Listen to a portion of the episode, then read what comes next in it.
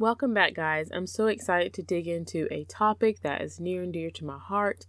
It is called How to Overcome Loneliness as a Stay at Home Mom.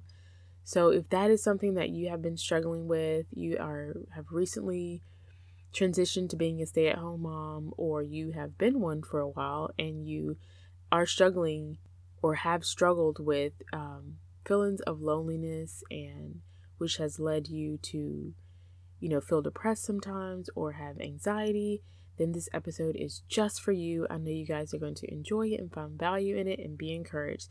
So ignore those dishes in the sink, walk past those clothes, and let's dig in. Hey, friends, and welcome to Transformed Empowered Mindset.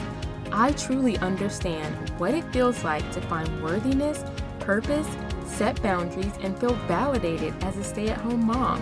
So if you're ready to find strength through faith to overcome negative thoughts, set goals and boundaries, transform your mindset, and be encouraged, then my friend, you're in the right place. Let's show up with the magic that we've been given by our Creator. So go ahead, reheat that coffee or pop that kombucha and let's dig in. All right, so this topic, how to overcome loneliness as a stay at home mom, you know, is not something that you just want to talk about all the time. I mean, I felt this way, and I'm sure other people have too, but it's not really something that I would just call up my friend and be like, girl, I'm lonely. Let's chat. How can you lift my spirit today? You know, it's just not one of those things that you just feel so freely in talking to anybody about. And a lot of times it's not that you don't have anybody to call and talk to, but it is how to get a good conversation in with three kids screaming in the background. That's more or less of a issue than having someone to talk to. So I'm going to be giving you four ways to overcome loneliness and show up as your best self. So I remember all too well when I was about 4 or 5 months in to being home with my children and I mean before committing to being home full time, I was kind of excited about it, kind of nervous about it, but I really didn't know the expectations or I didn't know what my day to day life would look like. So I just dove right in because I was like, they're my children. I'll be fine. Let's do this. And so I would schedule daily activities for us to do every day, and we would get them done. Everything would go well. But in all of that, I started to feel like, man, I really miss the camaraderie with other people. I miss bouncing ideas off of other moms when we're at work. You know how you have your side conversations when you're not super busy and just um, having that time of eating lunch together and just talking. I mean, it's a a combination of working and fulfilling a financial need and also a social need as well. And so basically the social aspect of it can be missing as a stay-at-home mom and that can lead you to feel lonely and um, which can then lead to being depressed and anxious. And I felt that way. And I didn't even really understand why I felt depressed and anxious and lonely. Like, I had no clue. If somebody asked me, why do you feel lonely? I'd be like, I don't know. I just do, you know. And over time, I discovered that it was because I didn't have a purpose. I was purposeless in this mission that I set out to do in this new season of life, in this new endeavor that I decided to take on. I had no purpose, no idea what I was supposed to be doing every day. And so when we are put into a new season of life, whether we chose to or we didn't choose to, when we enter new seasons of life, sometimes we can feel lonely or depressed and, and have anxiety because we don't have any purpose in that. And until we discover the meaning of why we are doing something, we are left to feel that way. So, I'm going to be sharing four ways that you can overcome the loneliness and enter back into a state of having peace and joy and happiness because truly and honestly, those feelings are not from God and they are from the enemy, and He wants us to feel lonely, depressed, anxiety because then it will lead us to not show up as our best self to be binging out on social media or any other thing that we're using to fill the gap, numb the pain, uh, instead of addressing it head on. and taking action steps to reverse it. So, number one is to plan once a month play dates with your friends. So, this is something that I thoroughly enjoy doing. Now, COVID has interrupted that, but we are about to get our months, once a month play dates back up and going because they are the best. And really, just having a group of women that are like minded and that you can share with and feel comfortable sharing simple things with to be to encourage one another. But once a month play dates where you get your kids together and go to a park and like have lunch and just being out in nature and the fresh air just really does something for your mental mindset. So I encourage you guys to do that, to find a group of women that, you know, you can trust and that you guys can schedule something once a month so that it's not too demanding uh, on you where you can go and enjoy um, just time with other ladies and let the kids play together. So that is number one uh, that you should try and do. Number two is once a week G groups through your church or something similar. And so, what I mean about G groups is at my church, we have something called G groups where we get together once a week and you get to choose which group you want to join. So, there will be different topics per group, and the groups are meant for you to grow in your walk with Christ outside of Sundays. Because Sundays, you basically come, you fellowship, you talk. This service is scheduled, so it goes pretty quick. You don't really get to build a relationship like that. So, the G groups are something that's great to do outside of Sunday, where you get together once a week and you can grow in your relationship with Christ together with people of a like mindedness. So, if that is not something that your church currently offers, then maybe consider starting it. Don't be afraid to start something new, or even even if it's not church related, just start a group to grow in fellowship with other ladies. All right, number three is daily morning soul care time. And so I have definitely mentioned this before, but it's so important, which is why I keep mentioning it daily morning soul care time.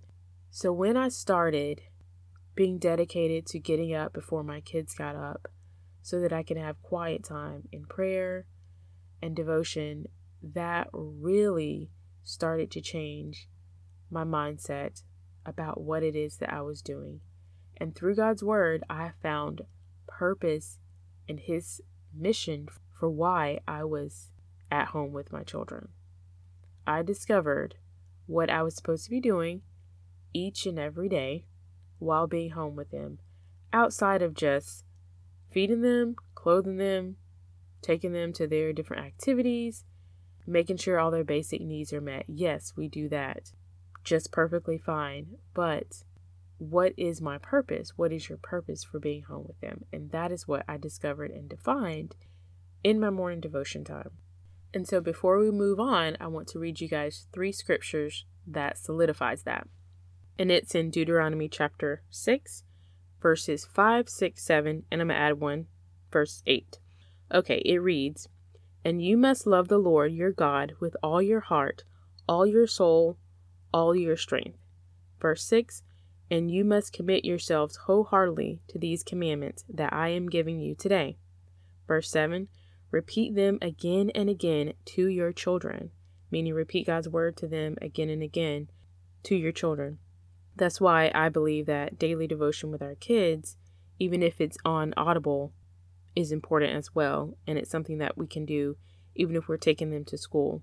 Okay, to jump back in, it says, Talk about them when you are at home and when you are on the road, when you are going to bed and when you are getting up. And lastly, verse 8 Tie them to your hands and wear them on your forehead as reminders. Now, y'all, we're not going to do that. We're not going to tie the verses to our, our hands and put them on our forehead, but that just shows the importance of doing it. And as a reminder, whether you make flashcards or whatever for your kids to be able to review them when they get discouraged is something you could do. God has such humor. I love it. But when we have purpose in what we are doing, we take responsibility and ownership for it. You don't have to tell someone that is working at the bank or the hospital to get up. You have to go to work and do this job. They already know that. They know their purpose behind it. They know their reason. They know what they have to go in to do. So, the same with your job as a stay at home mom.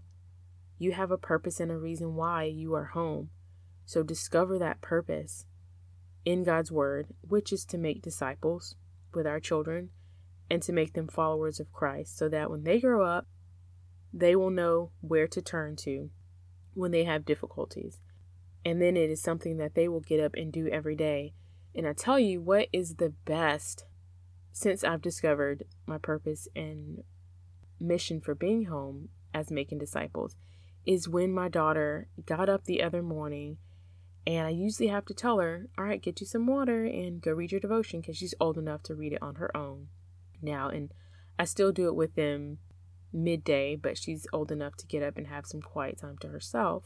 So I usually tell her that every morning, but the other morning she got up and she got her devotion, and I was like, oh, where'd she go? And her sister was like, oh, she's reading her devotion. I was like, oh my gosh. Wow. Like, I didn't even have to tell her, like, it is working. The fruits of my labor is working, and the fruits of your labor labor will work too. And I tell you, it is the best feeling ever when you see it in your children and you know that what you're doing is right in this season and that you have purpose in it.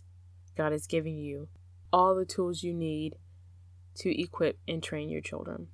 So sometimes when our lives change, we are unsure of how to deal with it.